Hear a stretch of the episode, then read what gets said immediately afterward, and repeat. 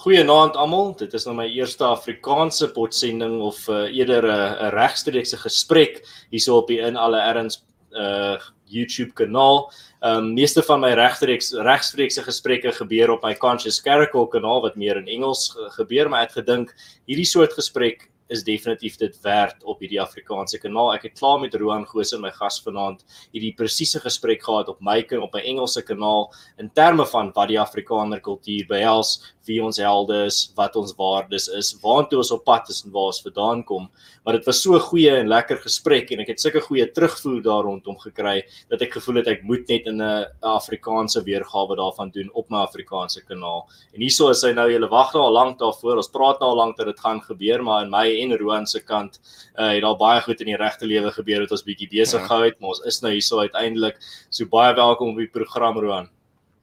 Yes, Erns, baie dankie vir die groot voorreg om om ek dink ek sou eerste regstreekse gas so so so groot eer en um, baie dankie daarvoor en hallo aan almal by die huis. Ek hoop julle het julle drankies reg en uh, ek hoop julle gaan deel vorm van die gesprek vanaand. Dis 'n baie belangrike gesprek uh vir my en ek weet vir jou ook Erns en uh vir al die, die jonger generasie dink ek dis al hoe meer nodig om hierdie tipe gesprekke te hê. So so ek sien uit en uh ja, sit terug en geniet dit. Hm.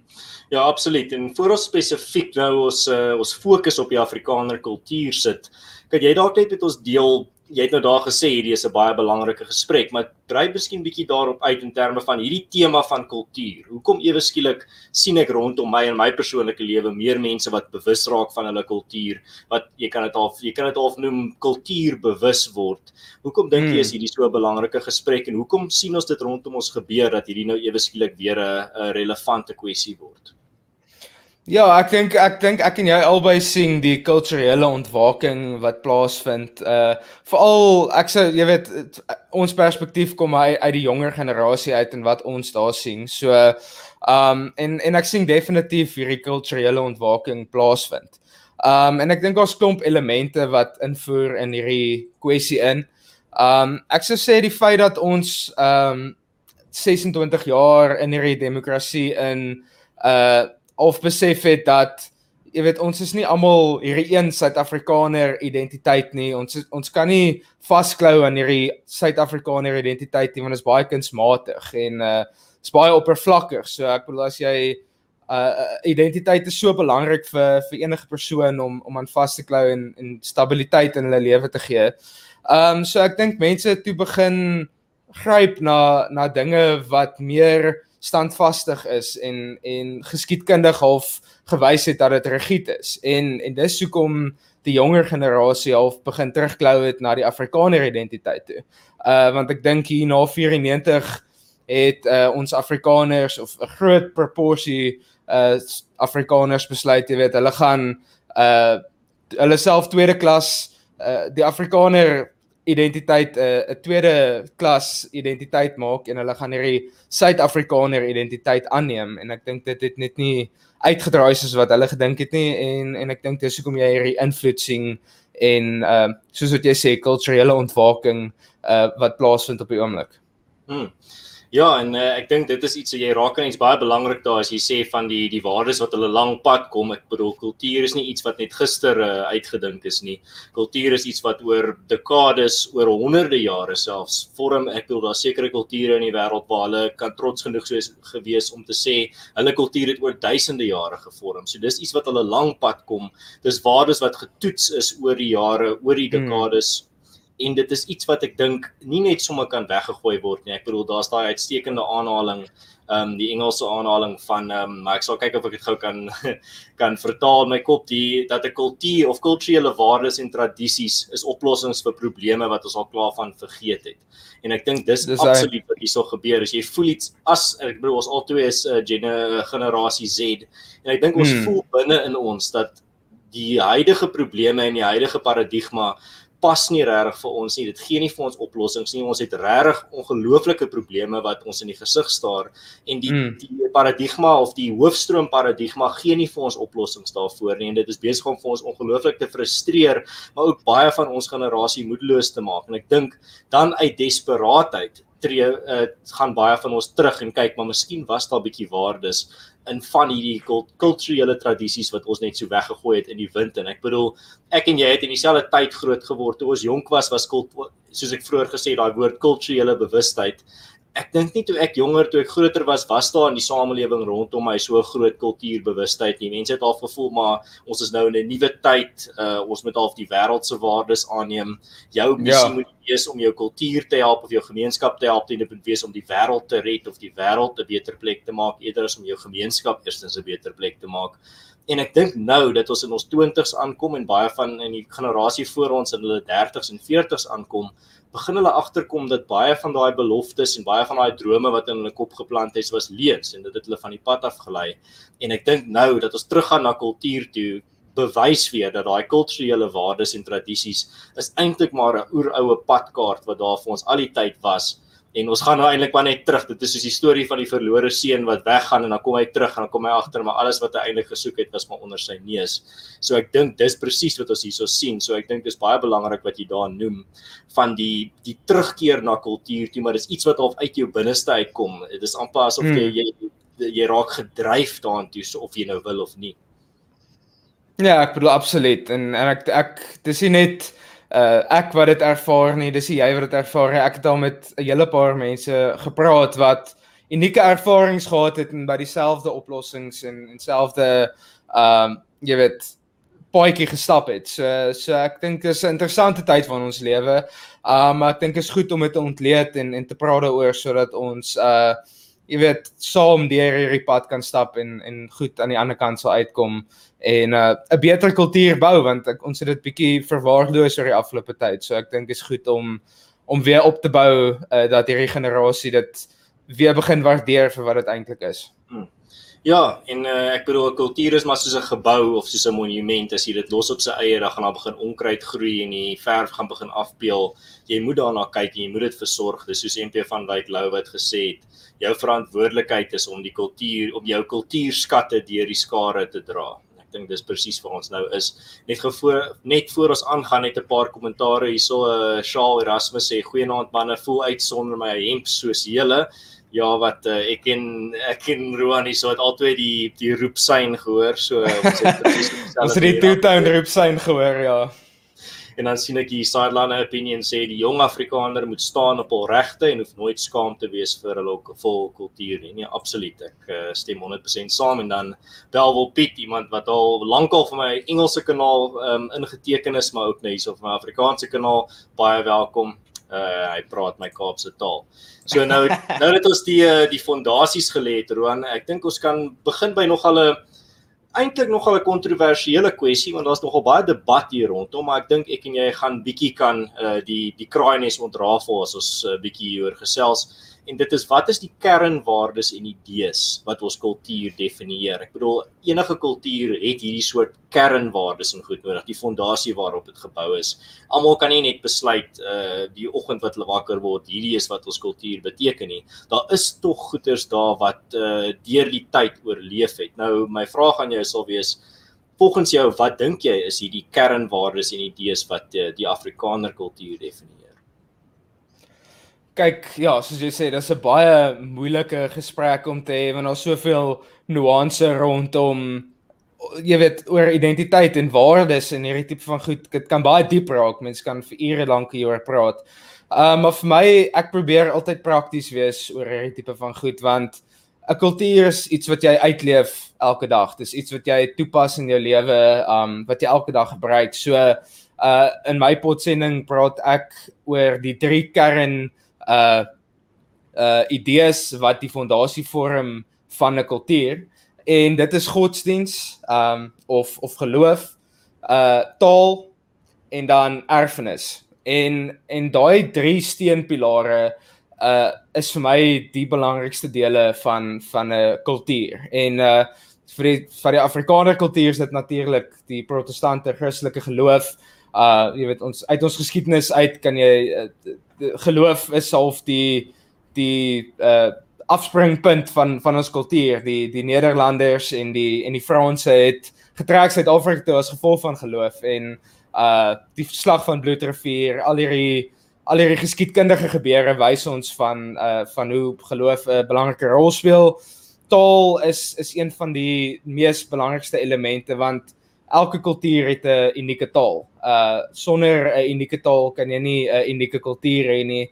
En um ek het nou die dag 'n stuk geskryf waar ek sê jy weet taal is is die gom of die die suurstof wat 'n kultuur bymekaar hou. En um ja, en dan erfenis is natuurlik soos ons nou nou gepraat het, daai brokkies uh wysheid wat mense uit die verlede uit kan vat om om in die toekoms of of in die hede uh, probleme op te los en en om na terug te kyk vir inspirasie. So so ek sou sê dis my drie kern uh fondasies van kultuur. Ek weet nie uh, of jy iets het om om by te sê jy weet om by te las by dit nie. Ja, uh, ek dink daai idee van erfenis kan 'n bietjie op uitbrei. Ek sal dit noem 'n gedeelde storie of 'n gedeelde verlede. Mm. As jy gaan kyk na die die etimologie van uh, die woord volk, dan sal jy sien dit beteken eintlik maar 'n uh, uh, uitgespreide van familie of 'n uh, uitgebreide familie. En uh, dit is jou gesin op 'n uh, op daai vlak. As jy kyk na in terme van wie jou volk is of wie jou mense is. Dis eintlik nogal interessant om te sien daar is ek het die ander dag uh, op Twitter dit eintlik gesê daar is nie eintlik 'n Engelse woord wat 'n perfekte vertaling vir volk is nie of wat 'n sinoniem vir volk is. Mm. Dis 'n baie egte amper Germaanse woord. En dit is iets wat mense in die Duitse taal kry, kry dit in Nederland of in Nederlands en kry dit in Afrikaans en jy kry mm. seker mm. ek weet nou nie van ander tale nie, as tog seker ander tale wat ook sinonieme daarvoor het. Maar yes. Engels spesifiek het nie regtig 'n woord daarvoor wat dieselfde is nie. En in terme van wat jy daar gesê het van taal, uh, ek en jy het al 'n gesprek gehad met een van ons vriende wat 'n uh, eh, wat 'n Engelsman is wat vir ja. ons een keer ge, gesê het maar dalk moet ons uh, die Afrikaners hulle Afrikaanse taal opgee uh, en vir Engels sodat ons uh, uh, met ons Engelse landsgenote beter kan kommunikeer en 'n sterker alliansie kan vorm. Maar die punt daarso is uh, as jy die Afrikaners se geskiedenis ken, dan sal jy weet taal was een van die hoofkwessies amper van die begin af. Dit was nog yes. altyd een van die groot goed. Uh daar was die grootste vyande van die Afrikaner kultuur was amper nog meestal uh Engelse wat probeer het om die Afrikaner te anglo-aliseer. En uh ja. dit was een van die groot bedreigings vir, vir ons kultuur en ek dink sonder om in te veel diepte daarin te gaan, moet jy eintlik maar net vir jouself die vraag vra, hoekom het ons voorvaders so sterk daaroor gevoel en hoekom het ons voorvaders so sterk gevoel daaroor dat hulle selfs in die wildernis in sal trek om uh om groot een van die groot redes om hulle taal en kultuur te behou. So ek dink taal soos wat jy daar noem, die drie pilare wat jy noem dink ek is absoluut kardinaal. Ek stem saam met dit in terme van wat ek net kan bylas daarbey by die erfenis soos ek gesê het, uh jou uitgebreide familie, um jou gedeelde geskiedenis en jy moet die geskiedenis ken. Jy moet jy moet weet waar jy hmm. vandaan kom om te weet waartoe jy op pad is. En dan in terme van taal, dit is half jou dit taal is amper half soos 'n geheime handskit wat jy het om vir half iemand 'n teken Absoluut, ja. teken te gee van ek's een van julle. Ehm um, ja. mense maak altyd 'n grap van as hulle in die buiteland is en hulle hoor iemand Afrikaans praat dan ewe skielik dan hardloop hulle na toe en sê, "Jesus, hoe gaan dit?" Uh en dan raak hulle dadelik sommer aan die gesels met iemand maar hulle dink eintlik nooit regtig dieper daarin hoekom dit gebeur nie. Hoekom hoekom kry jy daai gevoel van as iemand Afrikaans hoor praat in 'n omgewing waar daar nie regtig Afrikaanse mense behoort te wees nie, sê iets binne in jou jy moet hardloop na daai persoon, jy moet met hulle gaan praat, jy moet vra hoe gaan dit, jy moet vir hulle vra waar hulle vandaan kom. Ehm um, ek dink dit is miskien iets sonder soos ek sê sonder om te veel diepte daaraan te gaan iets wat uh die gehoor bietjie aan kan dink. Hoekom dink jy kry jy daai gevoel binne in jou? My ant my kort antwoord daarop sal wees is dit is eintlik maar net jy wat voel dat jy moet jy wil iewers hoor, jy wil rondom jou eie mense ja. wees, rondom mense wees wat soos jy is en wat die taal van jou siel en jou drome en jou hart verstaan. Ja, dit is my so analogie, 'n goeie analogie wat jy daar gebruik het. Um en ek dink dit vertel baie. Ek dink as jy 'n bietjie dieper daaraan gedink soos jy sê, uh dit kan soveel deure vir jou oopmaak um as jy nooit te van tevore daaraan gedink het nie. En en ek dink baie jong mense vandag, jy weet, as jy praat oor taal met hulle dan dink hulle ag, my graad 5 Afrikaans onderwyser gaan my nou weer uitskel want ek gebruik nou nie my taal reg nie en um jy weet ag hier is nou weer 'n taalbal wat nou net als uh jy weet suiwer wil hê maar um dis regtig iets wat waarna ons moet kyk en koester. En um veral met die globalisasie wat wat uh onlangs of wel nie onlangs gebeur wat nou al 'n geruime tyd gebeur. Uh jy weet jy moet regtig mate daar stem ek saam. Ja.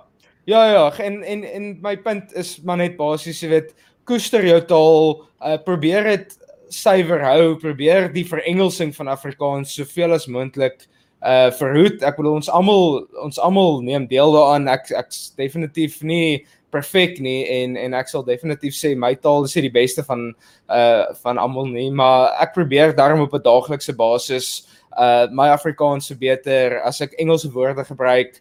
Uh probeer die Afrikaanse woord vir dit vind en en en regtig net my taal uitoefen. Dis reg iets prakties wat jy uh, op 'n daaglikse basis kan verbeter. So uh, so net uit 'n praktiese oogpunt uit ek dink um ons almal kan bietjie werk aan aan ons taal en om dit net te bewaar. So ja. Uh, dit beteken nie jy moet nou môre begin praat soos jy lang en hoef nie, maar dit beteken net jy moet altyd in jou agterkop hou van ek moet hmm. probeer om my taal so mooi as moontlik en so korrek as moontlik te praat. Dis regtig nie soveel moeite nie. Dit is eintlik hmm. maar net. Ek bedoel ek self uh toe ek nou op Stellenbosch studeer het en in die Kaap groot geword het, jy hou dan maar daarvan om jou tale te meng, jy hou daarvan om net die maklikste woord te gebruik wat jy op die televisie of op die radio of in 'n liedjie gehoor het. Jy dink nie eens daaroor dat ek ek moet eerder my Afrikaanse woord gebruik want mm. ek sê dat om te doen nie. Jy sê wat wat ook al so woord in my kop inkom, ek gaan dit gebruik. Dis nie so groot, dis nie so big deal nie. Ja. Dit maak nie 'n probleem wees nie. En uh wat jy eintlik dan doen is jy is besig om jou taal te besoedel en dit uh, mm. tot uh, baie is baie stadige dood te laat uh, te laat ehm um, uh, ja. gebeur.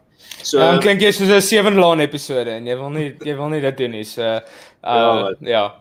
Ja. En uh, ja, ek dink dit is iets uh, wat belangrik is. Soos ek sê, dit vat nie baie moeite nie. Ek self nou vandat ek hier bo in die noorde is in Pretoria, ehm um, het my taalgebruik baie verbeter. Ek bedoel ek is nou een van die uh, mede-aanbieder aanbieders op die politiek potsending uh, en daar wil ons gehoor baie graag mooi Afrikaans hoor. So ek moes regtig my Afrikaans verbeter. My woordeskat het al klaar uitgebrei vandat ek hier bo is. Ek ek het nog nie die aksent aangeneem nie want ek dink nie dit is so tegnies nie. Ek dink nie ek moet nou begin woorde sê in stronthuis nie. Maar verder uh, verder is dit regtig verder is dit baie goeie 'n baie goeie invloed op my taalgebruik vandat ek mm. in Pretoria is. Maar om nou aan te beweeg van taal want ek dink ons het nou al klaar oor die kernwaardes gepraat. Wel, die kern meer die die kernidentiteit van ons kultuur en oor die ja. belangrikheid van taal. Maar dink jy daar's enige waardes wat vir jou uitstaan wat jy dink hierdie is definitief eg aan die Afrikaner sonder hierdie waarde is 'n uh, die Afrikanerdom armer? Ja, ek bedoel ek dink ons ons werksetiek uh die die protestante werksetiek is 'n waarde wat reg uh jy weet vanaf ons hier in in Suid-Afrika aangekom het uh ons ons self uiteengesit het uh van die ander volke jy weet ons vermoë om dinge te vat wat uh jy weet andersins niemand iets van sou gemaak het nie jy weet ons kan goed by mekaar sit en ons kan waarde maak uh, ons ons werk hard en en dis regtig iets wat wat uh jy weet uh die Afrikaner identiteit ryker maak of of of 'n waarde wat ons ryker maak. Um ek sou sê ons Christelike waardes is definitief iets wat vir my belangrik is. Uh jy weet vir 'n volk om om te weet wat reg en verkeerd is en dat almal 'n gedeelde idee het van reg en verkeerd. Um dis regtig iets wat 'n volk bymekaar hou en en en vorentoe vat. Um so so vir my is Christelike waardes baie belangrik. Um en en ja, ek bedoel uh, net die feit dat ons uh jy weet so eintlik ons het eintlik 'n kulturele uh ons ons gou vas in ons kultuur eintlik. Ons het so 'n liefde vir ons kultuur eintlik al alhoewel ons uit die afgelope tyd 'n uh, bietjie minder lief geraak het vir ons kultuur, maar ons kan nou-nou daaroor praat. Uh maar ek dink dis dis dis iets wat spesiaal is aan aan ons kultuur, is die feit dat ons 'n liefde het vir ons vir ons kultuur en en jy weet die goed wat wat daarmee gepaard gaan. So ja. Nee, ek dink daai uh, daai werksetiek wat jy noem is baie belangrik en ek hmm. dink uh in die volksmond sal mens amper half sê daai daai vasbyt mentaliteit in terme van as daar moeilikheid in jou pad kom, moet jy nie net opgee nie, jy moet vasbyt, deurdruk, kaafvoet oor die hmm. drakensberg loop as jy moet. Ehm um, ek dink dit is iets mens sal amper half sê is 'n stereotipe van die Afrikaner, maar ek kan half ek dink dit is iets wat in ons ingebou is, is iets wat jy van hmm. kleins af al geleer word. Jy moet nooit opgee nie, al gaan jy teen die grootste boelie in die wêreld op teen hulle te staan kom, jy moet daai Goliat kan aanvat tot al is jy 'n Dawid. Ek dink dit is iets wat regtig diep in ons siege ingebrand is en dis iets wat nie net ek persoonlik uit my hoe ek groot geword het kan sê nie. Ek dink dit is iets wat in die meeste Afrikaner huishoudings van 'n baie jong ouderdom, ek dink selfs onbewus vir kinders geleer word. Ek dink nie Afrikaner ouers dink soos my ek moet my kind leer van vasbyt nie. Dit kom net natuurlik. Ek dink dis iets wat regtig soos ek sê in hulle siege ingebrand is. 'n ander waarde wat ek dink uh, ook na vore kom in Afrika uh, waar in Afrikaner kultuur uh, is die om goed regheid te sê in terme van Ehm um, ek dink nie politieke uh politieke korrektheid is eintlik iets wat natuurlik tot die Afrikaner kom nie. Ons het nou baie Afrikaners vandag wat polities korrek probeer wees. Mm. Maar ek dink nie dit is iets wat natuurlik aan ons kom nie. Ons sê 'n ding soos wat dit is, ons noem dit wat dit is en dit is iets wat nog altyd dink ek baie natuurlik aan die Afrikaner was. En iets wat die Engelse regtig nie van ons kon verstaan nie of nie eintlik van ons gehou het nie. Ek weet ehm um, die Engelse skryf wel daar's altyd hierdie ding van Engelse is baie meer diplomaties uh polities baie slimmer en uh um skerper in terme van hulle taalgebruik en hoe hulle goeters raam. Afrikaners is baie keer tot ons eie nadeel bietjie te reguit in terme van uh hoe ons uh stel goeters gebeur en hoe dinge is. Ja en ek dink dit is iets wat maar ek dink dit is iets e, wat eg is aan ons kultuur. Is iets wat ek self opgemerk het. Maak nie saak of ek in die Kaap of in die in Pretoria is nie. Dit is iets wat tog na vore kom. Ek dink 'n laaste waarde wat ek sal noem wat dink ek baie belangrik is in die Afrikaner kultuur is daai waarde van gemeenskap. Jy moet jou uh, jy mm. moet jou gemeenskap dien. Jy moet uh, jou familie dien. Wel die familie is tegnies die uh, mikrokosmos van uh, jou gemeenskap. Maar jy moet jou buurman se naam ken Jy moet weet wie in jou straat bly. Jy moet jy moet die ou wat die uh, die slagter wat vir jou vleis verkoop, jy moet sy naam ken, jy moet jy moet mm. hom gesels. Jy moet weet uh, wat in sy lewe aangaan. Die bakker wat vir jou brood maak, jy moet 'n goeie verhouding met die die mense rondom jou hê. En ek dink dit is veral 'n waarde wat vandag bietjie verlore gegaan het in ons uh, cosmopolitan uh, cosmopolitaniese cosmopolitane ja. Dit's uh, dis definitief iets wat ek dink ons verlore gegaan het, maar iets wat daar ek dink sterk kan terugkom soos wat ons meer begin laer trek in terme van ons gemeenskappe en 'n uh, bietjie meer begin saam staan. En ek dink want ek sien dit is wat in Urania gebeur. Ek bedoel natuurlik is nou 'n klein dorpie so is baie makliker mm. maar daar ken almal van almal en jy jy ken die slagter jy ken die bakker jy ken die jy ken almal wat uh, vir jou gaan dienste lewer. En ek dink dit is iets wat so belangrik is vir 'n gemeenskap. Uh, wat is jou gedagtes op daai laaste idee van die die gemeenskapswaardes wat ek glo eintlik half inherent in die Afrikaner is want dis wat ons nodig gehad het om te oorleef vir so lank. Ja, yes, nee, soos kom ek sê vir jou, ek seker 'n bietjie baie soos die Engelsman sal sê, maar uh jy weet ek sien myself as 'n lokalis. Ek hou van uh die idee van van die lokaal versterk. So uh vir my, jy weet jy moet jou dominee ken, jy moet jou bakker ken, jy moet jou slagter ken en uh jy moet jou jy weet uh, gemeenskaplike ekonomie ondersteun. Uh ek dink dit is jy weet as jy die die gemeenskap kan sterker maak, dan gaan die geheel sterker raak. Um so so ek dink definitief soos wat jy sê uh ek dink ons het definitief dit uh verloor uh, langs die pad. Ek, ek ons kan seker debatteer waar ons dit verloor het en waar dit begin glip het. Um maar ek dink in 'n al hoe meer globale wêreld is dit so belangrik dat ons vasklou aan daai idee van lokalisme en gemeenskap. Uh want jy weet die die die winde van van globalisme kan net so maklik wegwaai as jy nie 'n sterk gemeenskap het nie. So ek dink um en en en die, die nagevolge van nie so wees nie is ons raak geïsoleer. Uh ons raak al hierdie atome, hierdie hierdie selfsugtige atome wat net aan hulle self dink en en en net oor jou eie probleme omgee. So um ek dink dit is so belangrik dat ons terugbeweeg na die gemeenskap toe sodat ons uh weg kan beweeg van daai idee van 'n atoom, jy weet jy's 'n atoom, uh jy weet jy's geïsoleer van jou gemeenskap af want uh daar's soveel nadele uh wat wat saam met dit gaan. So ja. ja.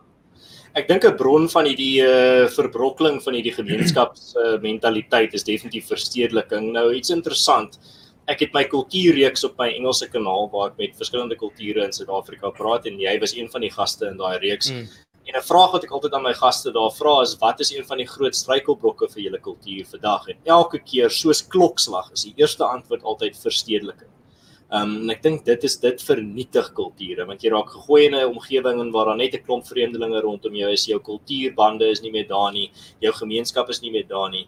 En so in die verlede sou sou baie van ons voorvaders dalk stad toe gegaan het om uh, opgevoed te word of om 'n graad te kry, maar hulle sou altyd teruggegaan het na hulle gemeenskap mm. om dan daai kennis terug te ploeg in hulle gemeenskap in, maar dit gebeur nie meer vandag nie. Nou ek kan verstaan hoekom, daar's praktiese redes.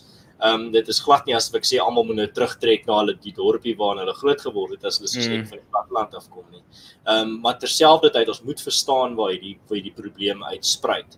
En dan ook iets wat ek dink belangrik is is uh, en hierdie is raad aan ander kulture in Suid-Afrika ook iets wat hier uitspruit is die, wat ons nou net oor gepraat het is die feit dat jy moet jou uh, jou plaaslike besighede ondersteun in plaas van ja. om McDonald's toe te gaan koop dalk 'n brood by die bakkery wat jy weet deur 'n familie besit word. Ehm um, koop uh die produkte wat jou taal op het as jy 'n uh, 'n taalvegter is en jy wil vir jou jy wil jy wil hê jou taal moet in die in die publieke sfeer nog steeds verteenwoordig word. As jy 'n produk sien met jou taal op, koop dit. Al is dit bietjie duurder dalk. Ehm um, dit is ek dink mm. uh, ek dink daai soort uh, nasionalisme amper kan vir kan baie goed doen vir 'n gemeenskap en vir 'n kultuur. Ehm um, so waar in Engels sou jy nou sê uh, support local, maar ek dink regtig jy moet plaaslik ondersteun. Ek dink jy moet regtig ja. kyk na waar kan jy familiebesighede ondersteun veral nou in 'n tyd wat ongelooflik moeilik is vir my vir familiebesighede waar korporasies eintlik alles oorvat in terme van hulle sal deur die uh, die COVID storm en die inperkingsstorm kan kom. Mm. Maar baie familiebesighede is besig om onder te gaan. So gaan miskien uit jou pad uit as en natuurlik net as jy die hulpbronne het, moet nou nie um, as jy nie dit kan bekostig te doen nie. Ek gaan nie daai soort advies vir mense gee nie, maar as jy dit kan bekostig, die ekstra R10, ekstra R15 dalk bietjie duurder betaal vir 'n produk, gaan ondersteun die familiebesighede, gaan ondersteun uh die produkte of die besighede wat jou taal praat. Ek dink regtig dit kan 'n uh, ongelooflik baie uh, goed doen. Ja, ek stem, ek bedoel ek het 'n ekonomiese agtergrond en uh dit is 'n globale ding hierdie groot korporasies hulle almal kom baie beter uit hierdie uh, COVID-19 uh, pandemie uit en en die persoon wie wie daar wie lei is is die families, die die klein sakeondernemings. So ek dink dis ons plig as uh, as jy kan soos jy sê om om hierdie mense te onder en en bietjie minder lui te wees, nie die tydklaat uh, bestelling te plaas nie en eerder uh, na familie besigheid toe te gaan en daar te doen. So so nee ek stem 100% saam. Hmm.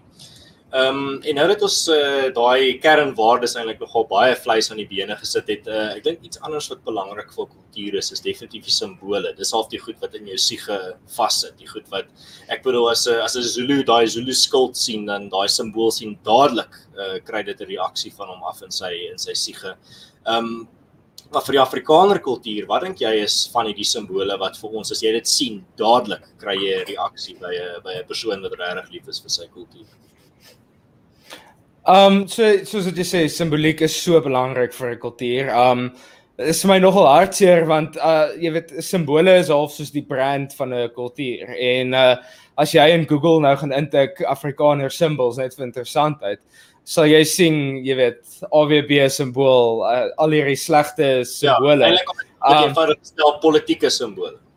Politieke simbole en en goed wat nie eintlik die kern uh, idees van die Afrikaner verteenwoordig nie. So uh, jy weet as die Afrikaner half 'n uh, brand was, ons nie 'n baie goeie handelsmerk gewees het nie.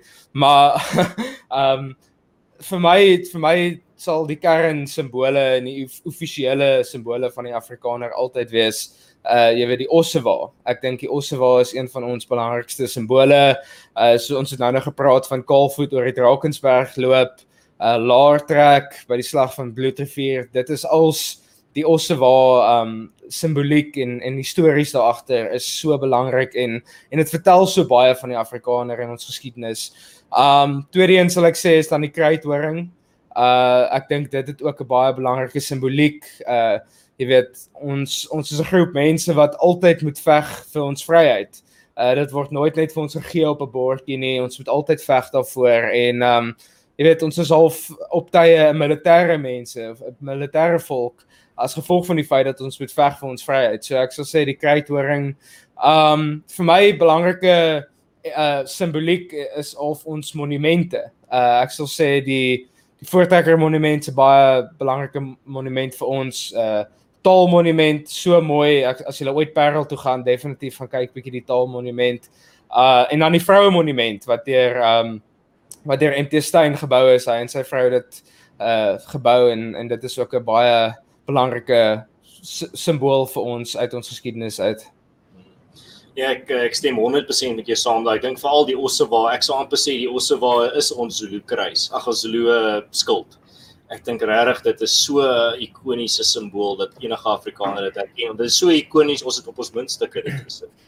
Ehm um, 'n ander munstige, 'n ander simbool wat dalk nie so uh direk is nie of iets wat nie so ehm um, in die uh, gewilde siege is nie, is die simbool van die plaashuis. Ek dink daai plaashuis met sy gewels hmm. en iemand sosiaal hierso gesê het, hy het gesê die plaaslande. Ek dink die hmm. prentjie van die plaas is vir my regtig net 'n uh, simbool op sy eie. Dit is iets wat jy sien, ek bedoel al die beste Afrikaner uh, verwers en skilders verf almal plase. Hulle almal verf ja. plase. Hulle almal verf die plaaslewe. So ek dink dit het amper al 'n baie meer abstrakte, maar baie simboliese uh lewe van sy eie aangeneem. Iets ek anders stem. wat ek dink wat nie so eie aan die Afrikaner is nie, maar ons het hom aangeneem is die simbool van die kruis. Ek dink die die Christelike mm. kruis is die Afrikaner simbool. Al deel ander kulture dit met ons. Jy kan dit sien met die plaasmoorde, die kruise op die heuwel, die kruismonument uh by die by die plaasmoorde optogte dra mense kruise mense wat kerk toe gaan uh mense wat kruise op hulle hemde dra kruise op hulle karre hmm. sit hmm. uh kruise in hulle huis sit as jy by die voordeur inloop meeste Afrikaner huise het 'n kruis teen die muur ek dink dit het ook 'n 'n simbool geword maar soos ek sê dit is 'n simbool wat ons met ander kulture deel Ehm um, tog sal ek sê dis 'n baie belangrike simbool in ons mm. kultuur. Maar laastens bietjie meer van 'n 'n 'n ligte simbool, nie so 'n 'n ernstige simbool nie is die koeksuster. Ek dink die die koeksuster is ook 'n Afrikaner simbool as jy die geskiedenis daarvan ken. Ek bedoel verkoop van pannekoeke ja. en koeksusters is gebruik was om kerke te bou, om skole te bou, om gemeenskappe skoon te maak, om bo uh, bome te plant, om uh, instellings te bou. In hele Afrikaner instellings was gebou deur die verkoop van koeksusters en pannekoeke. So ek dink die die die simbool van die koeksuster is tog 'n Afrikaner simbool as ek nou regtig daaraan dink. En uh, dis seker die rede hoekom die die mense daar op Urania 'n hele monument daarvoor gebou het, want ek dink dit is definitief iets wat 'n uh, groot rol in ons geskiedenis gespeel het al is dit bietjie meer van 'n uh, 'n ligte dingetjie wat jy half miskien op die op die op die kantlyn sal noem. Dink ek tog is Ja, dis jammerte, dis jammerte dat mense nie daai storie ken nie, want dit is so 'n uh, ikoniese storie en dit vertel so baie van ons volk en waartoe ons is. Uh, daai hele Koeksuster storie. Ek wens meer jong mense het het geweet waartoe uh hulle voorouers moes gegaan het om om te verseker dat ons volk aan die lewe bly en en dat ons institusies en goed gebou word. So ja nee, ek dink definitief die Cook Sister kan op 'n hemp kom of ja. of 'n monument kry. Ja, is tog al snaaks dat 'n uh, white privilege is gebou op 'n fondasie van Cook Sisters en pannekoeke. Ah ja, nee, daar is baie ironies. Ja, um, ja, so dit is ek dink regtig uh, mense moet bietjie meer bewus wees van die simbole want daar's 'n rede hoekom elke kultuur of elke suksesvolle en kultuur wat nog steeds vandag bestaan en selfs van die kulture wat vergaan het in die verlede, hulle simboliek hmm. baie belangrik geag het. Dis iets wat in elke kultuur gevind kan word, van die mees primitiewe kulture tot uh, hoogs beskaafde kulture, uh, of dit nou 'n ryk is of net een of ander stam in die middel van nêrens almal het simbole, almal het simboliek. Uh maak hmm. saak of wat se uh vlak jou kultuur is in terme van of hy nou soos ek sê 'n uh, 'n groot beskawing is soos die Romeinse ryk of 'n uh, net 'n tradisionele stam in die middel van die Amazoniese oerwoud nie. Um Nou iets anders wat ek dink uh, ons miskien bietjie 'n uh, lig op moet skyn is uh, ons altoe het in Afrikaner huishoudings groot geword en in Afrikaanse huishoudings en Christelike huishoudings. Maar wat was jou persoonlike ondervinding uh, om daarin groot te word? En voor jy antwoord, ek moet vir my nog bietjie water gaan ingooi, maar jy kan uh, solank uh, daai antwoord tot ek terug is. Ek's nou terug. Alright. Ja, so vir my soos ek en Erns nou gesê het, jy weet, ons is albei uh nuutgebore of, of vrygebore Suid-Afrikaners en ons het uh in hierdie nuwe demokrasie is ons gebore. Um en en ek sou sê ons het dit redelik moeilik gehad om om as Afrikaners groot te word in hierdie tyd. Um jy weet dis 'n tyd waar jy half uh die skuld gekry het of of blameer is vir baie van die probleme in Suid-Afrika en en dit het jou verhoed om om regtig trots te wees op jou kultuur en en jy weet dit het al baie van my generasie gekeer om om 'n liefde te ontwikkel vir hulle kultuur. Um ek was bevoorreg genoeg om om in die voortrekkers te wees uh, toe ek jonger was. My ouers het my in die voortrekkers gesit en ek sal ewig dankbaar wees vir hulle daarvoor want uh ek kon regtig my erfenis leer. Ek kon hierdie simbole leer. Um en en dit het vir my 'n unieke liefde gegee vir vir my kultuur. Uh soos Aaron sê, ek het jy weet ons het 'n Christelike huishoudings groot geword. Dis 'n groot voorreg. Um ek dink baie mense besef nie hoe groot voorreg dit eintlik is om om in so 'n huishouding groot te word en geïnkulkeer te word met daai waardes nie. Um en ag dan maar net 'n kort storie van van my opvoeding en en hoe ek as 'n Afrikaner groot geword het. My ouma hulle het uh in Lichtenburg gewoon en uh hulle het gewoon oor kan die graf van generaal Delarey.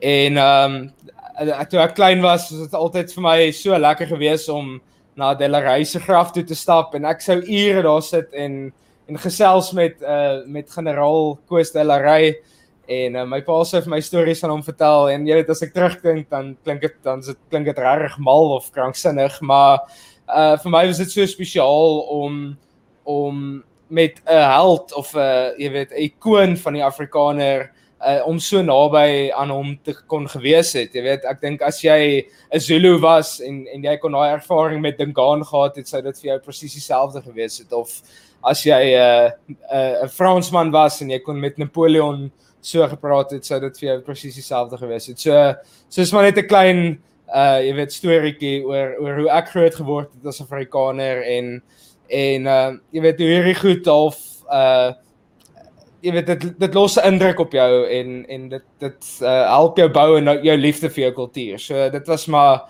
uh vir my ek ek was geseënd genoeg geweest om om uh groot te word met 'n liefde vir my kultuur.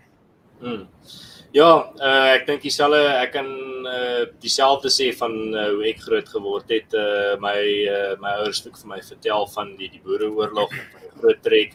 Al my wel ek sal amper sê die meerderheid van my kennis van die groot trek, die boereoorlog, Bloedrivier, ehm um, kom van my ouers af. Ek het dit op die skool, op skool geleer nie. Daar het maar baie oppervlakkig. Ons het van die boereoorlog geleer, maar baie oppervlakkig in terme mm. Wat die regte stories is. Voor ek aangaan wil ek net sê hallo vir Louis Snyman. Baie dankie dat jy ingeskakel het. Uh, ek Lekker Louis. Spreek so ver. Ehm um, en ja, ek dink dit's baie ek vra daai vraag want dit ek dink dit is baie belangrik hoe jy groot word. Ek dink een van die groot rolle van van 'n kultuur is dat dit gee ook nie net vir jou as persoon 'n padkaart nie, maar dit gee 'n padkaart vir ouers wat hulle kinders ook groot maak. Daar's sekere sonder 'n kultuur, wat gaan hoe gaan daai ouers weet wat se waardes hulle in hulle kinders moet uh, moet leer? Uh, hoe gaan hulle weet op watter pad hulle hulle kinders moet sit? So ek dink dit kultuur en tradisies is daar om al vir ouers 'n padkaart te gee net soos geloof. Mm met hoe hulle hulle kinders moet grootmaak, watse waardes moet hulle insit sodat hulle nie slaaplose nagte moet hê oor watse waardes hulle vir hulle kinders moet leer nie. Alles is klaar daar vir hulle. Hulle moet net weet waar om te kyk. En uh, ja, ek was bevoorreg genoeg om in so 'n huishouding groot te word waar ek die die geskiedenis of soos ek vroeër gesê die gedeelde storie van ons mense kon hoor. Mm. Uh, en regtig ek's baie bly daarvoor want dit het 'n dit het 'n kultuur nasionalisme binne in my uh ontwakker wat nog steeds vandag baie helder brand dink dit is hoe belangrik is om baie stories vir kinders te kan vertel. Ja, en soos jy sê, jy jy's jy dis 'n voorreg. Um en ek dink jy weet in vandag se tyd praat ons oor white privilege en en al hierdie goed, maar dis eintlik 'n kultuur privilege as jy dit so kan stel want um jy weet oor generasies as jy hierdie goed uh net as jy hierdie goeie kultuur uh oorgehandig word aan die volgende volgende generasie. Dit is meer as enige bate wat jy kan kry. Uh, jy weet dit kan so sleg gaan met jou volk, maar as jy 'n goeie kultuur het om oor te handig aan die volgende generasie, dan kan hulle groei en um dis meer as enige bate uh of jy weet tasbare bate wat wat wat iemand kan kry van van 'n die vorige geslag af. So ja, ek dink dit is 'n baie goeie punt wat jy maak. Ja. En dit is die ding, as ek dink is uh dit is ook ons verantwoordelikheid as die jong generasie om seker te maak ons ken ons geskiedenis sodat ons dit kan leer vir ons kinders. Ons ouers het die voorreg gehad dat hulle het baie meer blootstelling in ons geskiedenis gehad. So dit is 'n goeie ding vir hulle. Vir ons moet ons baie harder werk en harder soek om daai geskiedenis te gaan vind, maar ek dink tog ons het daai verantwoordelikheid om dit te doen en om seker te maak die mense rondom jou en jou kinders eendag ken die geskiedenis, weet waar hulle vandaan kom, want dit is op die ou en die enstof teen uh, om skuldig te voel vir jou identiteit of skuldig te voel mm. vir wie jy is. Dus jy moet weet waar jy vandaan kom, jy moet weet wat die ware storie is, jy moet weet wat gebeur het en jy moet weet dat jy was nie jou voorsate was nie wrede bose mense nie. Hulle was mense net soos jy en dit was mense met goeie waardes, mense wat standvastig was, mense wat vasgebyt het en mense wat groot risiko's gevat het sodat jy kan bestaan en kan die lekker lewe leef wat jy vandag leef. Ehm um, so ek dink dit is baie belangrik en uh, dit is ek dink een van die redes hoekom ons hierdie groot kultuurskuld al vandag uh, onder Afrikaners as 'n pandemie het is die feit dat uh, hulle ken nie hulle geskiedenis nie. Hulle hulle luister maar na die geskiedenis van wat mense wat Afrikaners haat vir hulle vertel. Hulle luister ja. na die geskiedenis van nie mense wat net die geskiedenis probeer op 'n objektiewe manier gee vir hulle nie. Die mense wat hulle wat die wat daai geskiedenis vir hulle vertel is mense wat ek kan sê Afrikaners haat en Afrikaner kultuur haat en dit wil vernietig. Dat die ene ja. dit is enigste gevolgtrekking wat jy by kan kom as jy luister na die goed wat hulle sê oor Afrikaners en die goed wat hulle sê oor ons kultuur. Dit is nie dit is nie die sprake van iemand wat objektief na die geskiedenis kyk nie. As ek byvoorbeeld praat oor Zulu kultuur of oor uh oor die ander kulture in Suid-Afrika, Tswana kultuur, dan praat ek nie van dit asof hulle bose mense is of mense wat uh, hulle het 'n 'n bose kultuur en hulle het 'n kultuur wat uitgewis moet word nie. Ek wil hê die Zulu kultuur moet uitgewis moet word nie. Ek wil hê die Tswana kultuur moet uitgewis word nie. Ek wil hê hulle moet hulle kultuur bewaar en dat dit oor 100 jaar moet jy nog steeds Afrikaners en Zulus mm. en Tswanas in die wêreld wees. Ehm um, maar dit is nie wat die die perspektief wat jy kry van die mense wat 'n uh, Afrikaner kultuur so verdraai nie uh jy kry die perspektief van hulle af dat jy moet skuldig voel vir wie jy is en die wêreld sal 'n beter plek wees sonder jou. So ek dink dit is hoekom ons daai verantwoordelikheid het om ons stories te vertel en om seker te maak die mense rondom ons weet wat aangaan. Want uh, as ons dit nie doen nie is ek bevrees gaan uh, ons dieselfde pad gaan van al die kulture in die verlede wat uh, deur mense gesê is dat hy het nie 'n reg om te bestaan nie. Want dan kom jy by die logika uit dat uh, miskien het ek nie 'n reg om te bestaan nie en dan pleeg jy kultuur selfmoord. Soos wat ja. ons al met talle kulture reg oor die wêreld gesien het gebeur en ons sien dit vandag gebeur. met moderne kontemporêre kulture. So ek dink dit is van kardinale belang dat ons moet ons geskiedenis ken, gaan lees op oor die geskiedenis, gaan weet wat gebeur het en versprei dit. Gaan maak hmm. seker hmm. mense weet wat die ware verhaal is. Absoluut, absoluut. Alright. En uh ons het nou al hieraan geraak. Ehm um, maar ek dink ek wil tog bietjie daarop uitbrei in terme van 'n uh, eh, Christendom in die Afrikaner kultuur. Ehm um, wat dink jy is die posisie van Christendom in die Afrikaner kultuur in terme van hoekom dit so belangrik is? Hoekom kan mens nie net môre sê maar dalk vir ons eie beswil moet ons dit opgee nie? Ehm um, hoekom is dit hoekom geniet Christendom die uh die heilige posisie wat dit doen binne in die Afrikaner kultuur volgens Kyk, ek het al met 'n paar uh sekulêre Afrikaners gepraat en en en hulle het natuurlik hulle hulle standpunt hieroor. Um en en ons verskeie invalshoeke wat jy kan vat van 'n Christ van 'n Christen perspektief af. Um sal ek net vir jou sê, jy weet, wees 'n Christen want dit is die regte ding wat uh, jy weet wat mens moet doen. Sien, daai is um, vir jou van selfsprekend, maar yes, yes. van iemand wat die pad bietjie byster geraak het, gaan dit nou natuurlik nie uh, Ja, absoluut. So 'n groot argument wees. Absoluut. Nee, maar dis kom ek sê, daar's daar's verskeie invalshoeke en um jy weet dit is natuurlik een die Christen invalshoek is net jy weet wees 'n Christen want dit is die regte ding om te doen.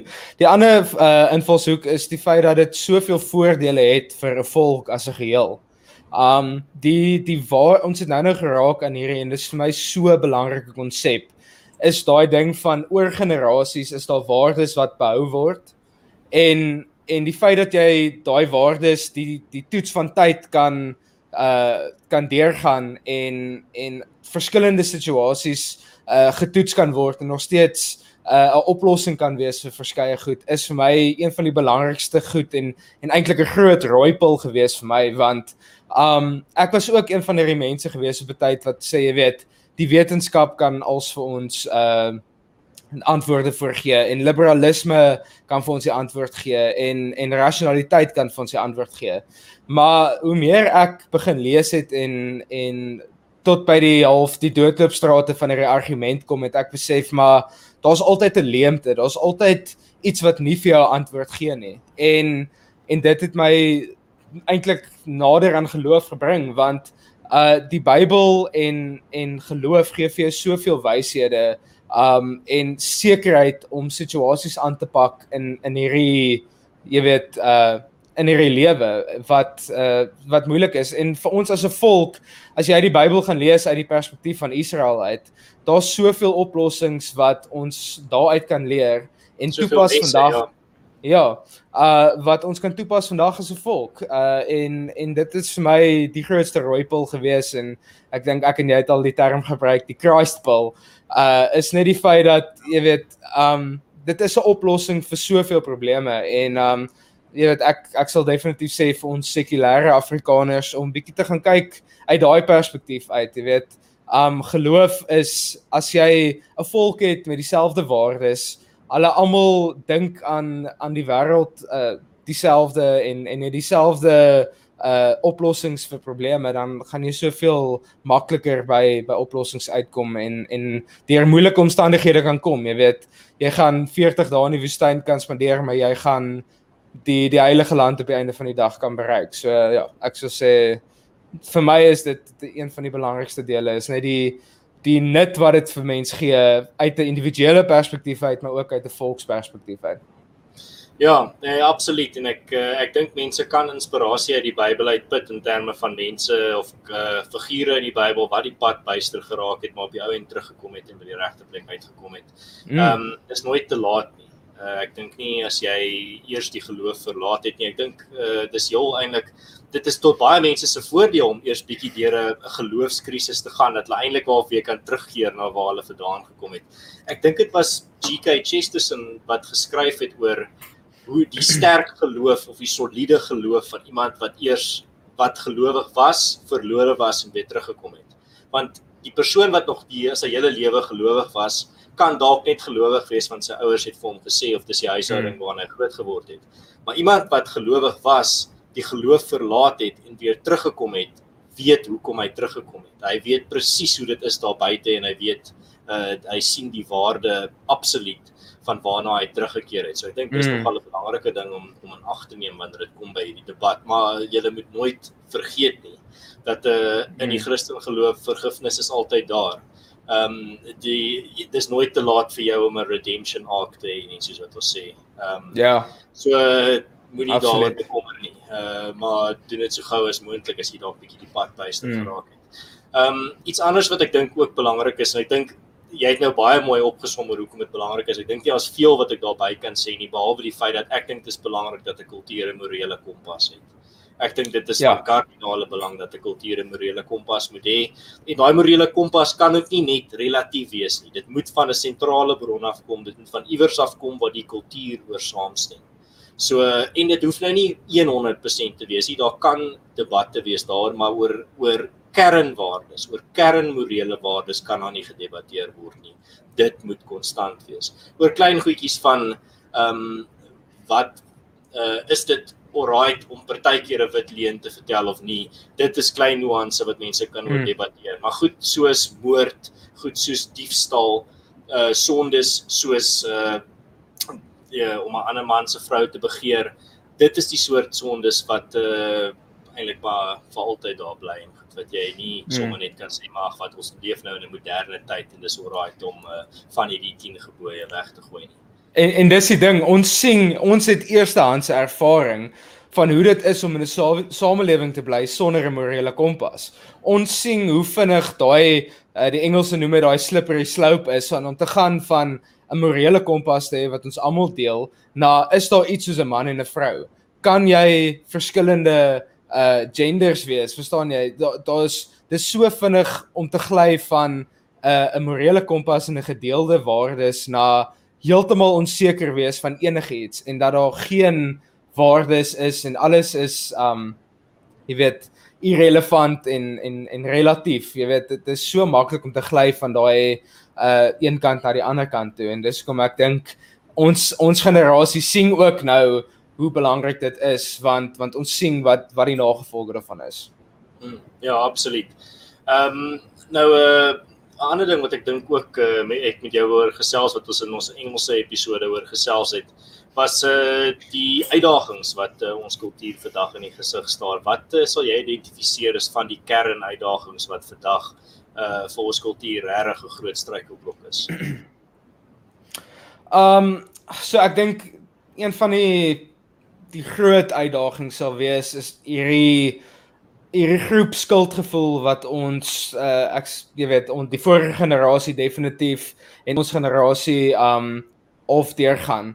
Uh en en dit is half in ons geïnkulkeer deur die skool, deur die regering, deur die media, uh al hierdie instansies het al vir die Afrikaner gesê, jy weet, jy moet skuldig voel oor wie jy is en en jy mag nie trots wees op op jou kultuur nie want jy is eintlik nie 'n bestaansreg nie jy het 'n bestaansreg en en jy kan net so bly wees dat jy nog jou kultuur mag uitoefen. Um jy weet, so ek dink dis een van die groot dele wat ons as as 'n uh, volk moet 'n uh, hekkie wat ons moet oorkom is is daai ene, jy weet, dis iets wat ons van binne af moet uh regmaak vir vir onsself um en wat ons terughou op die oomblik.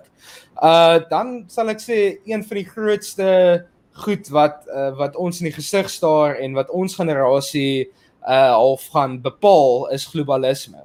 Um ek dink alswaar ons vandag gepraat het, al die die uh fondasies van die kultuur, dit kan geërodeer word met globalisme.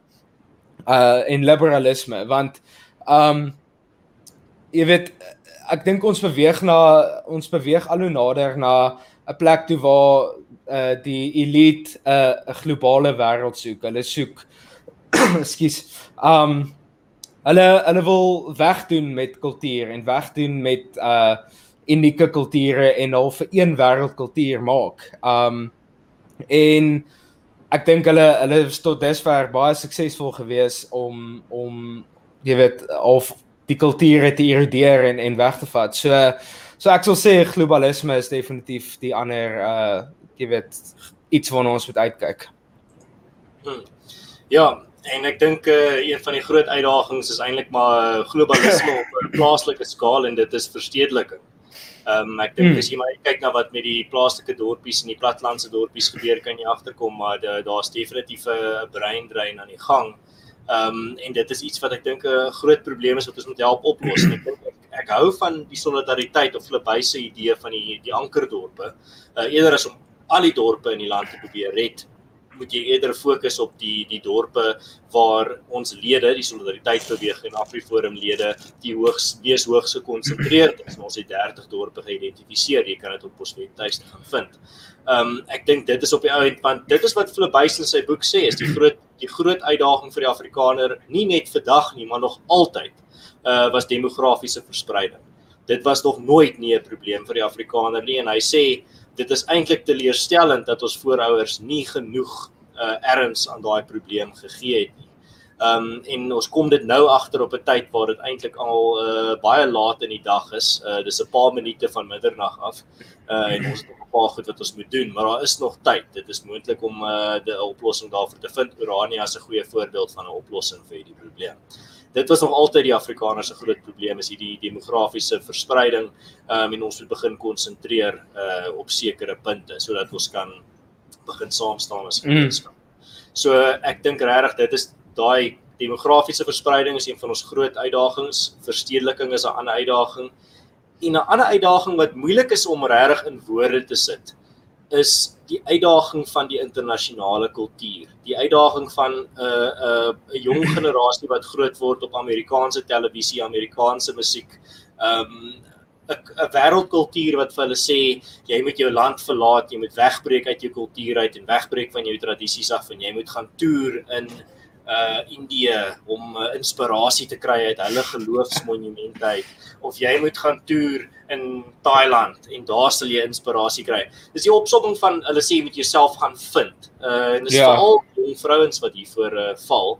is hierdie storie van jy gaan nooit jouself kan vind waar jy nou is nie. Jy moet na ander lande se kulture toe gaan, na ander vreemde kulture toe gaan en daar sal jy inspirasie kry.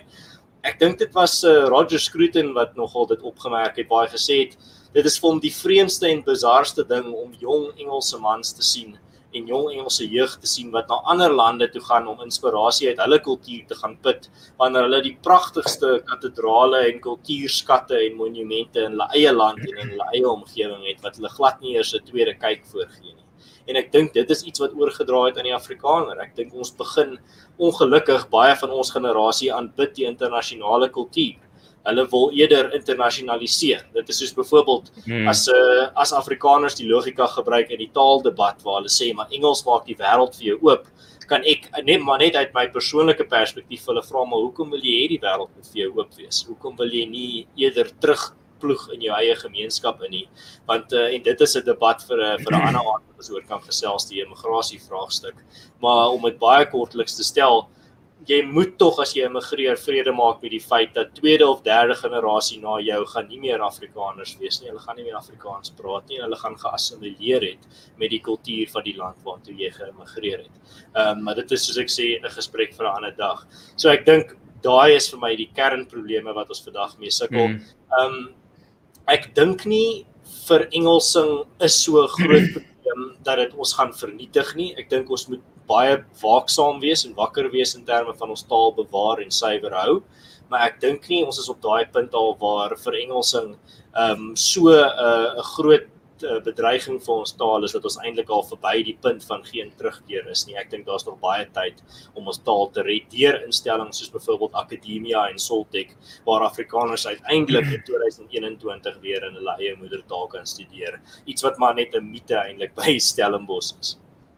Ja, kyk ek ek, ek sal bietjie met jou stry daar want ek sien al hoe meer ouers wat hulle kinders in Engels grootmaak. Um jy weet pure Afrikaanse ouers wat nou nie jy weet uh kom ons sê baie geheg is in hulle kultuur nie, maar Afrikaans groot word en Afrikaners uh, in hulle harte is wat wat net dink dis die logiese ding om te doen om jou kind Engels groot te maak.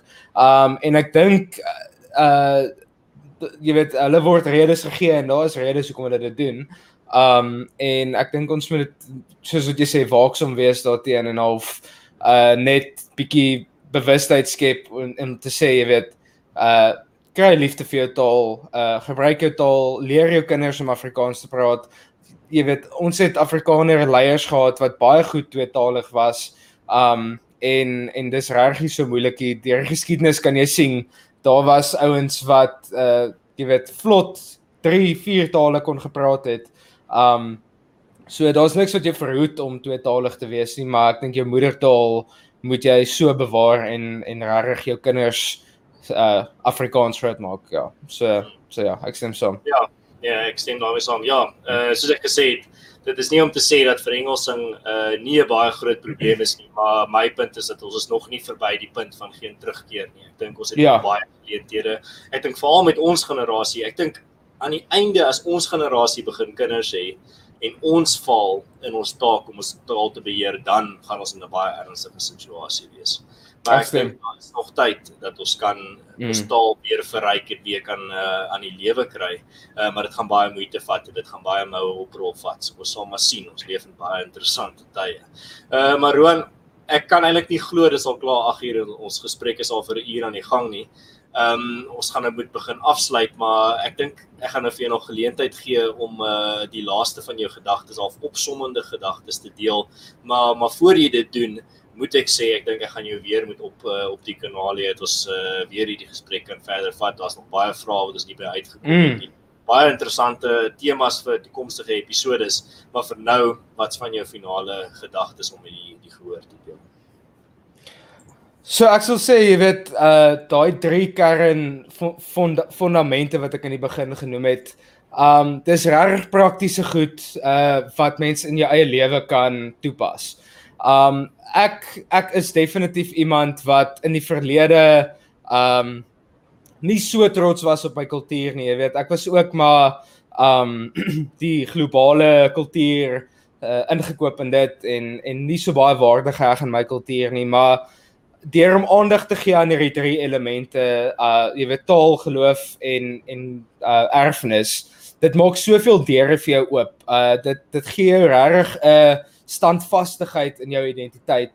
Um en en dit maak jou bou aan iets wat wat vir baie langer as wat jy uh, jy weet gaan lewe nog gaan staan. Um so so dis my boodskap aan aan mense, jy weet, mense kan baie uh jy weet mismoedig raak met die wêreld. Dit kan half lyk like asof ons ons reg veg teen 'n baksteen muur op die oomblik, maar um daar's altyd hoop. Uh wat lekker is van hierdie situasies waarin ons nou is is as dit lyk of daar nie hoop is nie, uh, dit gee vir jou 'n kans om 'n leier te wees.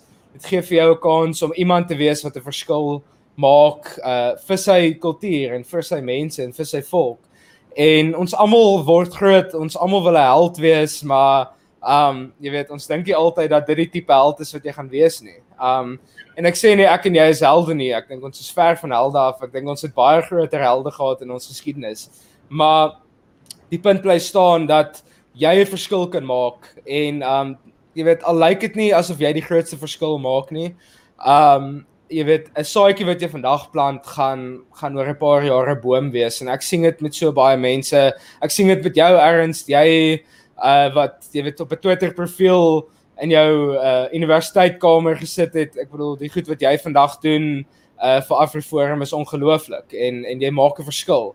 So ek sal sê vir enigiemand daar buite as jy as jy 'n liefde het vir jou taal, 'n liefde vir jou kultuur, 'n liefde vir jou mense, um doen wat jy kan en en probeer verskil maak want dit gaan 'n verskil maak op die einde van die dag. Hmm. En uh ja, dit is 'n uh, baie goeie manier om te eindig daarso dan ek al wat ek kan bylas daar is eintlik uh, jy hoef nie te begin deur die wêreld of deur jou gemeenskap dadelik 'n ongelooflike groot impak te maak nie. Begin met iets so klein soos net om jou buurman se naam te ken. Uh leer die name van die mense wat in jou straat bly. Uh kyk wie se se uh, las jy kan verlig en uh ondersteun soos ons vroeër gesê het, ondersteun Afrikaans, ondersteun familiebesighede, ondersteun jou gemeenskap. Uh jy mag jou eie kant kies, nooit dat iemand vir jou sê jy mag nie.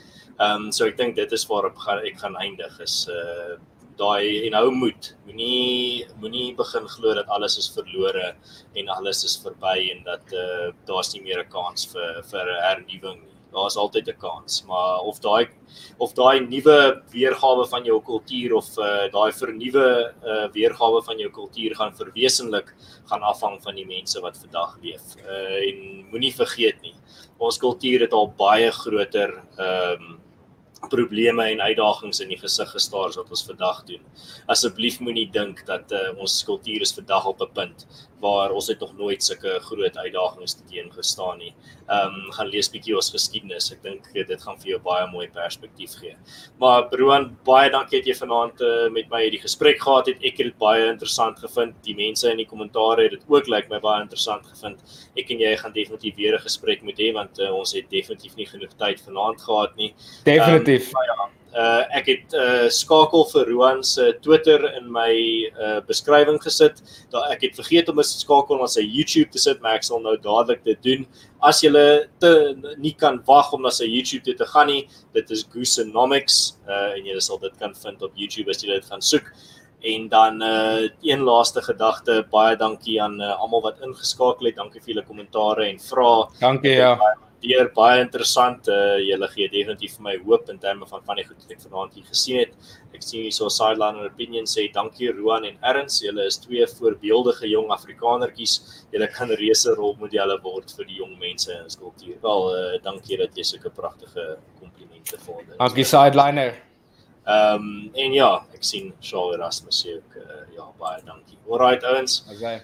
Baie dankie dat julle ingeskakel het. As julle nuut is op hierdie kanaal, teken in uh die knoppie daar onder die video, los ook 'n like. Dit help ook baie as jy luister hierson na en ons is nie regstreeks tans sien jy luister na die heruitsending, los 'n kommentaar daaronder. Ek lees graag wat julle het om te sê. Alrite, en dan my laaste woorde aan julle sal wees: hou moed, hou koers, behou jou geloof, dink vir jouself en dink vooruit. Tot volgende keer. Cheers.